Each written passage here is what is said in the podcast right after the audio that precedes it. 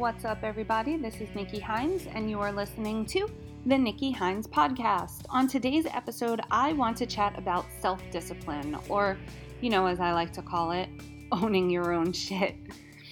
Self discipline is the ability to control yourself in whatever situation you find yourself in, and to make yourself work hard towards a goal. It means behaving in a particular way without needing anyone else to tell you what to do. Trust me, I get it. This is totally hard, and we fail at it often, especially when we're attempting something new in our lives. We'll often need others to redirect us or call us out, especially until we reach that point of being able to look at ourselves in the mirror and own our own shit. Own your own shit and fail forward are, they have become my mantras. They are how I am able to wake up every morning and just do the things that I need to do in order to f- find the success that I want to find. I'm not going to apologize for this stuff. So let's just keep moving on. So, right now, you might be asking yourself, why is it so hard to stay disciplined? I really want to achieve this goal, but I'm struggling. Well, if we're being honest, it's because we allow our minds to interfere in the path of being disciplined, right? Our minds are wired to run away from danger and things that can harm us. It stems back to the caveman days. Some of you might know it as the fight or flight instinct. Um, and it saved many cavemen from lions, tigers, and bears. Oh my.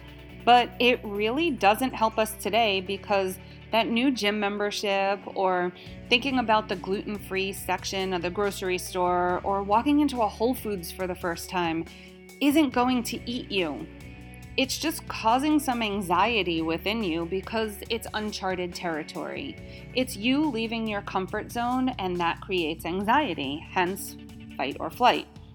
The other problem with self discipline is that it's hard Self discipline by nature means making choices that are focused on an end goal that is outside of your comfort zone. It takes us down a path that's difficult, and typically our brains like to choose the path of least resistance. We like to stick with what we know. Failing is scary, but failing equals learning. We have to learn how to fail forward, guys. It's it's one of the biggest lessons that I've learned so far, and it's been the game changer. So, if you're struggling with self discipline, I challenge you to keep listening today. No one is born with self discipline superpowers, okay? They just worked hard at it, and you can too. To start, I'm going to want everyone to pick one or two of the tips that I'm about to give you, apply them to your daily life, and be amazed at how you can become the master of your goals. Ready? Here we go. 1. Know your weaknesses. If you're not aware of your weaknesses, or at least willing to own up to them, now is the time to ask those closest to you what they think they are. Knowing your weaknesses is actually a really good thing. It's something that we're all afraid of owning up to, but trust me, you want to know what they are. It'll give you the insight that you need to become more confident in developing an awareness of what you need to improve. And trust me, we all have something to improve upon. Two, Self monitor. Self monitoring helps us to become experts on our own behaviors, and it helps to make unhealthy habits easier to conquer. Now, what do I mean by this? Try keeping a calendar and track what you do the good, the bad, the ugly, all of it. Put it on this calendar and see what kind of patterns you begin to notice. Becoming aware of patterns will help you to head them off and to conquer them once and for all. Are you getting stressed out on work days and eating junk food? Are you sad about something and reaching for ice cream? This is the stuff that you want to start to keep track. 3. Focus on the positives. Our mind keeps a note of things that make us most happy, whether it's indirectly or not.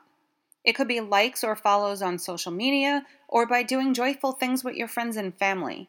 The mind indirectly gives us a signal to do those tasks again and again and again by releasing dopamine. The goal is to start getting dopamine to be released from healthy habits, like doing your workouts or eating healthy. The more you do these things, the more you'll see your self discipline begin to kick in. Want to kick this into action faster? Try keeping a gratitude journal and see how your mindset begins to shift. I guarantee you this will kickstart things. 4. Control your impulses. You have to control your impulses in order to master your self control and self discipline. Don't satisfy yourself with temporary pleasures because of peer pressure or because you're alone and no one is watching. What do I mean by this? Maybe you're out with friends that you typically order appetizers and have a lot of drinks with, but now because you're paying attention to your nutrition and your health, you don't necessarily want to do that anymore. They might give you a hard time and try and get you to join in. Don't. Same thing goes for when you're home alone and no one is watching. No one's going to know if you eat that candy bar, the entire bag of potato chips, or order a pizza and eat the entire thing. These are the moments where you have to stay hungry for success until you start feeling more confident and realize that the reward of reaching your goal is much greater than whatever you desire in the moment. 5. Take small steps. You can't just go straight to the top. Sorry guys, it just it's not how it works. It really doesn't. I wish it did, but it just it doesn't. You have to fall flat on your face multiple times before you get to stand at the top of the mountain and enjoy the view. My advice here is to go little by little, step by step towards the goal and pay attention to all of the amazing lessons that you are going to learn along the way.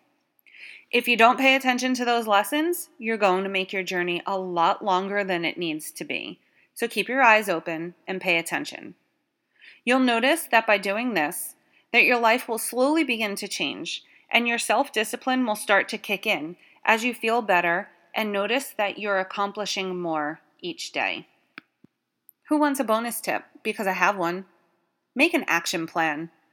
You're going to make a list of 3 small little tiny action steps that you can do each and every day in order to master your goals. You're going to do these every single day. This is truly key. Once you start checking them off daily, you'll then find that your self discipline will be easier to create. So, how do you make this action plan? Look at your goals. Think of two to three things that you can do each and every day that can help you to accomplish them. Write them down and do them. It's pretty easy, right? Finally, know that no one is perfect. We are all perfectly imperfect. We all fail. I fail all the time. We all want to give up at times. I know I do. But you got to keep going. You have to make sure that your goals are attainable and not unrealistic. This is another key thing. If you take a step back and realize that your goal was unrealistic for right now, that's a lesson. Mark it as a win turn that goal into something that is realistic, and then start working towards it. Like everything else that brings progress, the greatest struggle is always with ourselves. I have to remind myself of this all the time. I'm the queen of standing in my own way. I'm my own biggest roadblock. I'm also my own biggest critic. Raise your hand if you can identify with this one. I wish I can see all the hands that were up right now, because there should be a lot of them. Anyway, that is what I have for you guys today. I hope you enjoyed today's podcast. If you got value out of it or think someone else could benefit from it, please, pretty please, share. If you listen on Spotify, there's a great little share button. It puts a clickable link right into your Instagram story. You just click share, select Instagram stories, and then bam, it opens up Instagram. The cover art for this episode is in there. It puts this great little link. I love when people share podcasts this way. It just makes my life so much easier to keep up with what everybody else is talking about. If you're not on Insta if you're not on Spotify or Instagram, we really need to talk about that, but I digress. You can text it, tweet it, send it via carrier pigeon, whatever you need to do in order to spread the word and help me to get my message out there into the world. Thanks again for listening to the Nikki Hynes podcast, and I look forward to talking with you all soon. Have an awesome day. I'd also like to give a special shout out to my buddy Tripjacker. He is responsible for this awesome music that I now have as my beginning and also playing along behind this podcast today. The track is called Headspace You can all find it over on Apple Music. I believe it's also on Spotify. Follow Jeremy. He is a super talented dude. Um, again, he is at Trip Jacker over on Instagram, and I will have a link to all of this information below in the show notes. Thanks, everyone.